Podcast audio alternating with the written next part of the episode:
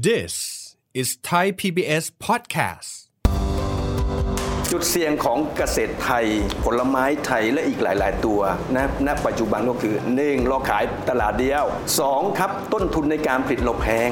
3. ครับ ประสิทธิภาพในการผลิตเราต่ำต่ำกว่าค่าเฉลี่ยอาเซียนยังไปต่ำกว่าอีกหลาย ๆ ประเทศ มันเสี่ยงแค่ไหนใน 5 ปี 10 ปีข้างหน้า ถ้าเราไม่มาบอกเกษตรกรว่าคุณต้องดูแลเรื่องต้นทุนบริหารจัดการต้นทุนนะ คุณต้องดูเพิ่มประสิทธิภาพในการผลิตนะ ในแง่อุตสาหกรรมอยู่ได้ไหมฮะ ไม่ได้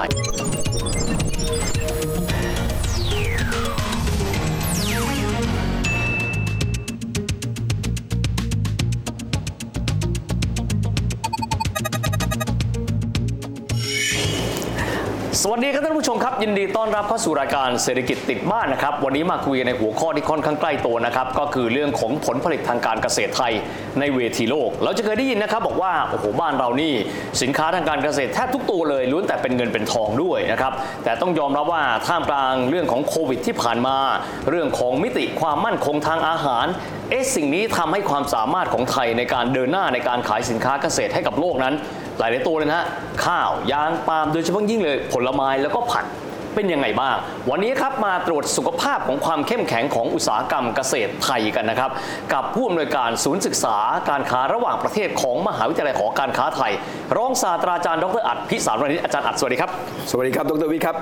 อาจารย์ครับที่ผ่านมาใครๆมองประเทศไทยนะฮะ ครับ มีจุดเด่นหลายอย่างเลย และหนึ่งในนั้นก็คือเรื่องของผลผลิตทางการเกษตร เอาตัวหลักๆเลยครับอาจารย์ที่สร้างชื่อในเวทีโลกได้แก่อะไรบ้างผมนึกออก ข้าวปาล์มยางผักผลไม้มีอะไรเป็นพิเศษบ้างครับอาจารย์ ผมคิดว่าที่ดรพูดดรวิทย์พูดถึงเนี่ย อืม เริ่มไม่มีความสำคัญเลยนะ ข้าว โอ้ยจริงดิ เอ่อลดความสำคัญลงแล้ว ครับ ในเวทีโลกนะฮะ ครับ แต่สำคัญในประเทศไทยอยู่ ครับ ยาง อืม เริ่มลดความสำคัญในเวทีโลกเพราะอะไรราคายางตก วันเนี้ยแชมป์แชมป์ค่ะแชมป์ผลไม้ไทยก็คือทุเรียน ผลไม้เป็นตัวเด่นมาก โอ้ ทุเรียนอย่างเดียวเลย ครับ เราเราวัดได้จากอะไรเราวัดได้จากการที่ขยายพื้นที่ในการปลูกเยอะมากขนาดนี้นะฮะในภาคตะวันออกในภาคใต้ ภาคตะวันออกโค่นยางปลูกทุเรียน ภาคใต้โค่นยางปลูกทุเรียน คือราคาดีกว่าอาจารย์จะว่าไงน ราคาดีกว่า เพราะฉะนั้นนี่คือนี่มันเหมือนเป็นอะไรนะ เป็นประวัติศาสตร์ซ้ำรอยก็ได้นะ สมัยที่ยางพาราราคาสูงเนี่ยเราก็ขยายพื้นที่ในการปลูกยางเยอะมาก วันนี้ราคายางตกเราก็เราก็ไปหาตัวใหม่ก็คือทุเรียน เปลี่ยนพระเอก เปลี่ยนไปเอง โอ้โหเป็นงั้นเอ นะฮะ อ งั้นเนี่ยคราวนี้ตอนนี้พื้นที่มันขยายเยอะมากเลยทุเรียนเนี่ยมันมีความเสี่ยงอยู่ว่าทุเรียนเนี่ยนะครับ มันก็จะเราจะขายในตลาดเดียวก็คือตลาดจีนกับฮ่องกง 80-90%นี่คือจีนกับฮ่องกง ถ้าจีนไม่ซื้อทุเรียนไทยเนี่ยเสร็จแน่ ๆ ในขณะดรวิทย์ลองจินตนาการดูว่า เหมือนกับเรามีลูกค้าใหญ่เจ้าเดียว เจ้าเดียว เรียกกันดีกว่า แล้วเราผลิตเยอะอะผมคิดว่าวันนี้น่าจะแตะระดับ 2 ล้านตันนะ อาจารย์เยี่ยมมาก คุยกับอาจารย์แล้วต้องบอกงี้ สมมติว่าติ้งต่างว่าเราดูรายการนี้เราอาจจะไม่รู้ว่าเอ๊ะในแง่ของ เออ เชิงปริมาณเนี่ยเวลาเราขายข้าวแต่ก่อนเราจะได้ยินว่าเป็นเกวียนเป็นตันเราขายเท่าไหร่เราแข่งกับใคร ครับ แต่ภูมิทัศน์ของผลไม้อ่าเดี๋ยวเขาเจาะนะฮะเอาทุเรียนก่อนเนี่ยโดยปกติแล้วบ้านเราปลูกเยอะมากน้อยขนาดไหน และที่ผ่านมาเราบริโภคเองข้างในเท่าไหร่ แล้วส่งออกไปยังประเทศอื่น เช่นจีนกับฮ่องกงขนาดไหน ครับครับเอ่อทุเรียนเนี่ยปลูกตอนนี้เกือบหลายภาค หลาย มาก ภาค นะ แล้วนะ ไม่ได้จำกัดทุเรียนเมืองนนท์ทุเรียนตะวันออกไม่ใช่แล้วนะ ตะวันออกเยอะ อ่ะตะวันออก ภาคใต้ก็เยอะ อีสานก็เริ่มมีทุเรียนเอ่อภูเขาไฟสีสะเกต ทุเรียนภาคเหนือก็มีเริ่มปลูกกันเยอะ หลายขึ้นมีภาค จาก ละ จากในช่วง 10 ปีที่ผ่านมา ครับ อ่าเพราะอะไรเพราะราคามันดี รา ครั คา บ ดีเพราะว่าคนจีนน่ะชอบกินทุเรียน นิยมมาก หลิวเหรียญหลิวเหรียญ หลิวเหรียญนี่นะฮะ อะไรที่เป็นหลิวเหรียญเนี่ยคนจีนกินหมดเลย แต่อย่าลืมว่าความเสี่ยงก็คือว่าเอาดรวิทย์ถามว่าแล้วแล้วข้างในเป็น ใน ยังไง แง่เชิงปริมาณเนี่ยอาจารย์ เราบริโภคประมาณสัก40% ครับ ขายสดประมาณ 60%นะกลมๆนะ ขายสดนะอ่ะ ขายสดเลย ครับ นะขายเป็นลูกเลยนี่นะฮะ ประมาณนี้ ครับ ส่วนใหญ่เราแปลรูปน้อยมาก ในขณะที่ในขณะที่ถ้าเราแง่ของปริมาณนะคู่แข่งจะเป็นใครคู่แข่งก็จะเป็นมาเลเซีย คู่แข่งจะเป็นเวียดนาม ครับ ตัวจีตัวประเทศจีนเองก็ปลูกเหมือนกัน เอ้า แล้วประเทศจีนนักธุรกิจจีนดรวิทย์รู้อยู่แล้ว นักธุรกิจจีนตัวนี้ก็เข้ามาลงทุนในอาเซียนเยอะ ครับ หนึ่งในนั้นก็คือการทำสินค้าเกษตร โอเค นักลงทุนจีนก็จะมาปลูกในอ่ะเอ่อ CLMV ครับ อาจจะวีเวียดนามอาจจะไม่ใช่แต่ว่า CLM นะฮะ แคมโบเดีย ลาวกัมโบเดียเมียนมานะฮะจีนจะมาทำเพราะฉะนั้นเนี่ยใน 5 ปีใน 5 ปี 10 ปีข้างหน้าผมคิดว่า ผลผลิตทุเรียนไทยก็จะเพิ่มขึ้น ผลผลิตของประเทศเพื่อนบ้านก็จะเพิ่มขึ้น ประเทศเดียวที่ซื้อก็คือจีน เพราะฉะนั้นนี่คือจุด ความเสี่ยงที่เราประเทศไทยต้องคิดให้ได้ คือเราฝากชีวิตไว้กับเศรษฐกิจเดียวเลย ผมใช้คำนี้ดีกว่า แน่นอนครับไอ้เรื่องจริงๆ มันไม่ใช่เฉพาะจีนอย่างเดียวที่ซื้อทุเรียนนะเราไปฝากชีวิตของยางพารากับประเทศจีนด้วย ประเทศจีนเป็นรางพาราลูกค้ายางพาราของเราก็รายใหญ่ก็คือจีนกับมาเลเซียอ่า โอ้โห ถ้าสองประเทศนี้ไม่ซื้อยางพารานะครับ ครับ เสร็จเหมือนกันนะฮะ ครับอาจารย์ ซีโร่โควิดโพลิซีของประเทศจีน ท่านประธานาธิบดีสีจิ้นผิงรอบสามยังไม่พูดชัดเจนนะฮะว่าจะปลดล็อกเซตสีพีหรือเปล่าซีโร่โควิดโพลิซีหรือเปล่า ครับ นี่เป็นตัวหลักเลยที่จะกันไม่ให้สินค้าเกษตรไทยเนี่ยเข้าไปจีนได้สะดวก เพราะว่าเขาก็เข้มเรื่องการตรวจ โอ้โห มาก จุดเสี่ยงของเกษตรไทย ผลไม้ไทยและอีกหลาย ๆ ตัวนะณปัจจุบันก็คือหนึ่งเราขายตลาดเดียว ครับ นะฮะจีนอาเซียนสองครับต้นทุนในการผลิตเราแพง ครับ เราสูง เราสูงกว่าประเทศคู่แข่ง 3. ครับ ประสิทธิภาพในการผลิตเราต่ำต่ำกว่าเนี่ยใครต่ำกว่าค่าเฉลี่ยของอาเซียนนะดรวิทย์ ครับ เออต่ำกว่าค่าเฉลี่ยอาเซียนพอต่ำกว่าค่าเฉลี่ยอาเซียน ยังไปต่ำกว่าอีกหลาย ๆ ประเทศ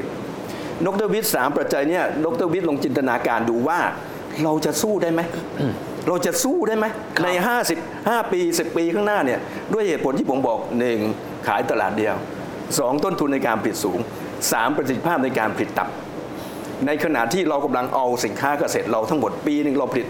180 ล้านตัน ครับ ทั้งหมดนะฮะ180 ล้านตันนะฮะ60-70%เจ็ดสิบเปอร์เซ็นต์เราส่งออก ครับ แล้วเราต้องไปแข่งกับเรื่องประสิทธิภาพในการผลิตต้นทุนในการผลิตดรวิทย์ลองดูว่ามันเสี่ยงแค่ไหนใน 5 ปี 10 ปีข้างหน้า ถ้าเราไม่มาบอกเกษตรกรว่า เฮ้ย คุณต้องดูแลเรื่องต้นทุนบริหารจัดการต้นทุนนะ อืม คุณต้องดูเพิ่มประสิทธิภาพในการผลิตนะ ในแง่อุตสาหกรรมอยู่ได้ไหมฮะ ไม่ได้ นอยู่ไม่ได้อันนี้ก็เหมือนกัน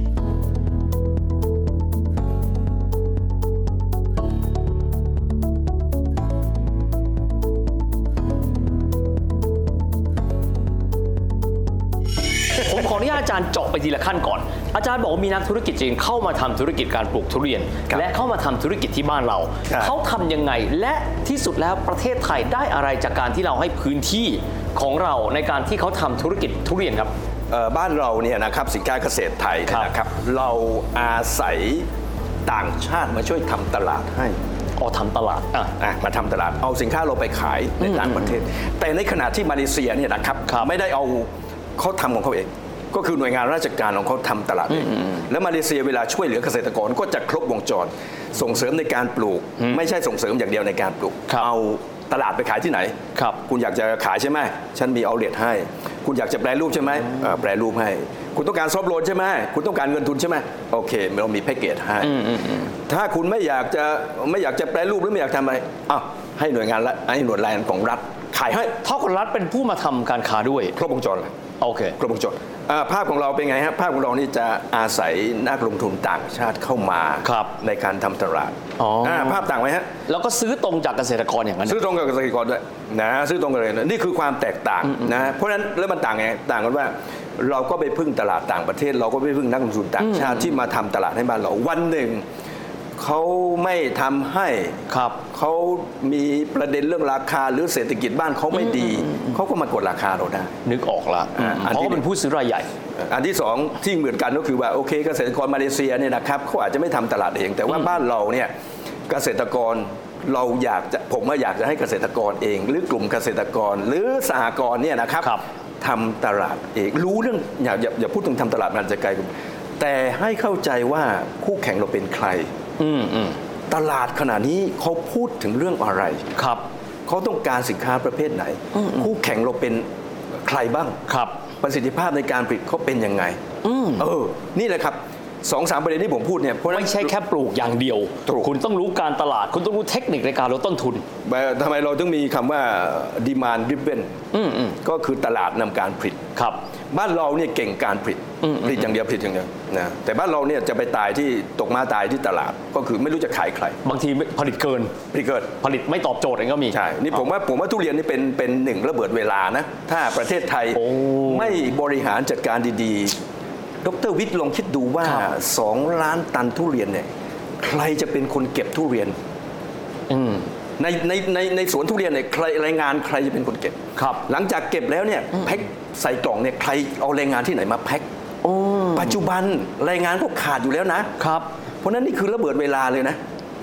เรื่องแรงงาน คืเนี่อย เหมือนกันเราพึ่งแขนขาของผู้อื่น ถูก เราผลิตอย่างเดียวแล้วจบตรงนั้น อ่าทั้งทั้งทั้งทั้งตลาดด้วยทั้งแรงงานด้วย ครับ ทุกเซกเตอร์ในเอ่อที่ใช้แรงงานเป็นหลักในบ้านเราเนี่ยนะครับวันนี้ใช้แรงงานประเทศเพื่อนบ้านหมดใช่ไหม โอ้ คนไทยไม่ทำอยู่แล้วถูกไหม ครั ฮะ บ แล้วยิ่งทุเรียนเนี่ยเพิ่มออกมหาศาลเนี่ยนะครับเจ้าแรงงานที่ไหน เจ้าแรงงานที่ไหนเอออาจจะมีแหละแต่ต้องจ้างแพงขึ้น ครับ นะฮะเพราะฉะนั้นวันนี้ประเทศไทยจะต้องปรับเรื่องของผมคิดว่าต้องปรับ 360 องศาเรื่องสินค้าเกษตรนะ ครับ หนึ่งในนั้นที่เราขายสดก็อาจจะเป็นจุดอ่อนทำไมอ่ะเราต้องเน้นเรื่องการแปรรูปดรวิทย์ จะ อาจ ขายสดอย่างเดียวไม่ได้อาจารย์ ไม่ได้ ว่าง แปรรูป มาเลเซียเนี่ยเขาเก่งเรื่องการแปรรูป ครับ มาเลเซียเก่งเรื่องการแปรรูป และมาเลเซียเก่งเรื่องการทำตลาดมาก เวลาเขาใส่กล่องแพ็กเกจจิ้งเนี่ยนะครับจะมีสีสันความสวยงาม ครับอาจารนะย์ฮะแล้วเขาจะดูแลเป็นทั้งระบบ ของเรานี่จะเป็นเบี้ยหัวแตกเป็นเบี้ยหัวแตก นึกออกกระจัด ใค กระจายไป ถูกต้อง ใครมีกำลังก็ก็ว่ากันไป ใคร ครับ ไม่มีกำลังก็รอให้รัฐบาลช่วย เพราะฉะนั้นมันเลยเหมือนเศรษฐกเกษตรไทยเนี่ยเหมือนจะลอยอยู่ในอ่าง นี่อาจารย์ วน คุย ไป เยอะ วน มัน มาวนไปวนมาอย่างเงี้ย อาจารย์เดี๋ยวต้องต่อตอนต่อไปคุยเรื่องนี้ต่อ แต่ตอนนี้อาจารย์ผมขอเปรียบเทียบอย่างนี้ สมมุติมีคนพูดว่าจัดอันดับกันนะเรื่องของการขายทุเรียนอะเราเหนือกว่าชาติอื่นในอาเซียนไม่ได้พิมพ์พอยประเทศอะไร อ่า เวลาเขาจัดอันดับเขาดูมาจากอะไร เช่น ปริมาณเยอะกว่า ราคาที่ได้เยอะกว่า หรือว่าเขาวัดกันจากอะไรครับอาจารย์ หลายปัจจัย โอเค รสชาติผมเพราะถ้าผมเรียงนะผมก็รสชาติ ตัวผ ร ลิ ส ต ชาติ ภัณฑ์ ทุเรียนไทยรสชาติรสชาติทุเรียนไทยเนี่ยก็อร่อยขึ้นชื่อนะครับหมอนทองนะฮะดังในในจีน ชะนี ใต่าง กระดุมอะไรก็ตามแต่ เออ เนี่ยดังนะดัง อ่า อ่าตอนนี้มันมี ลิ้น จะมี หลงอะไรก็ตามแต่ จะมีเอ่อจะมีเป็นโรงเรียนเออไม่ไม่ใช่โรงเรียน ทุเรียนเฉพาะถิ่น อ่าฮะ ทุเรียนภูเขาไฟสีสะเกต ทุเรียนป่าละงูในแถวแถวเอ่อประจวบอะไรประมาณเนี้ย อ่าอ่า นะอันนี้เป็นเป็นลักษณะทุเรียนอัตลักษณ์ของพื้นที่ เฉพาะถิ่นละอ่า อ่ารสชาติอร่อย 2 ปริมาณเราเยอะ ปริมาณเราเยอะก็เพราะว่าจีนต้องการเยอะ ครับ ที่จีนซื้ออยู่ปัจจุบันเนี่ยจีน 1,400 ล้านคน ผมคิดว่าน่าจะประมาณยังไม่ถึง 10%ของคนจีนที่กินทุเรียน ประมาณละไม่ถึง 200 ล้านอ่ะ อ่าไม่ถึงไม่ถึงไม่ถึง แล้วเราก็ยังขายในในมณฑลที่มีเศรษฐกิจดีๆนะเรา บน ขาย น ใน ชายฝั่งนี้เป็นต้น อ่าถูกต้องมณฑลเอ่อกวางตุ้งนะฮะ อ่าอ่าอ่า อ่าแถบชายฝั่งทะเลฝั่งตะวันออ ฟู ก เจียนเจ้อ อะไรพวกเนี้ย เจียนอะไรพวกเอนี้อ ครับ เซี่ยงไฮ้ปักกิ่งเซี่ยงไฮ้อะไรประมาณเนี้ย ครับ เจอเจียนเจอเจียงเจียงซูอะไรประมาณเนี้ย มณฑลติดทะเล อ่า เรียกอย่างนี้มณฑลติด ที่มี ทะเล เศรษฐกิจดี ชั้นในเรายังไม่เข้าไปไม่ถึง เพราะนั้นไม่เกิน 10%ใช่ไหมฮะ ครับ ดีมานเขาเยอะ ใครล่ะที่สามารถจะผลิตทุเรียนได้เยอะๆอย่างประเทศไทย เรามีถึงสองล้านตันนะ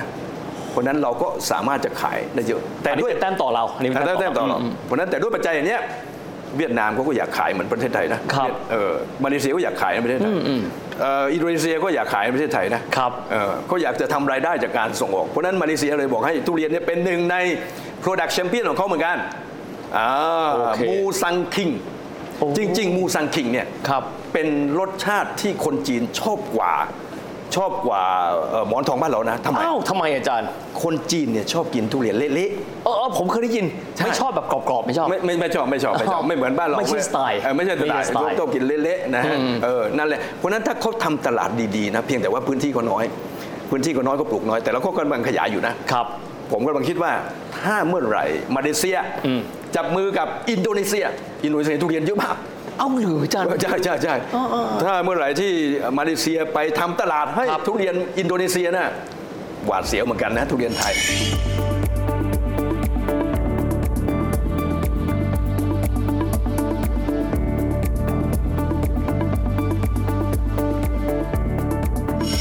วันนี้เราคุยถึงเรื่องของศักยภาพทุเรียนไทยไปแล้ว เดี๋ยวโอกาสหน้าจะได้ชวนอาจารย์มาคุยว่า การพัฒนาศักยภาพ สินค้าเกษตรในเวทีโลกไทยเป็นอย่างไร วันนี้ของคุณอาจารย์อัดมากนะครับ ขอบพระคุณมากครับอาจารย์ครับ ขอบคุณครับ เรื่องราวคงยังไม่จบแต่เพียงแค่นี้ โอกาสหน้าจะชวนมาคุยอีก ว่าในเรื่องของศักยภาพของสินค้าเกษตรไทยในเวทีโลกสำหรับวันนี้เวลาหมดลงแล้วนะครับเราพบกันใหม่โอกาสหน้า สวัสดีครับ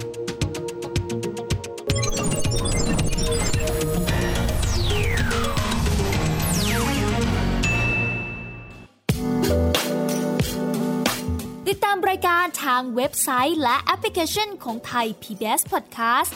Spotify SoundCloud Google Podcast Apple Podcast และ YouTube Channel Thai PBS Podcast Thai PBS podcast. View the world via the voice.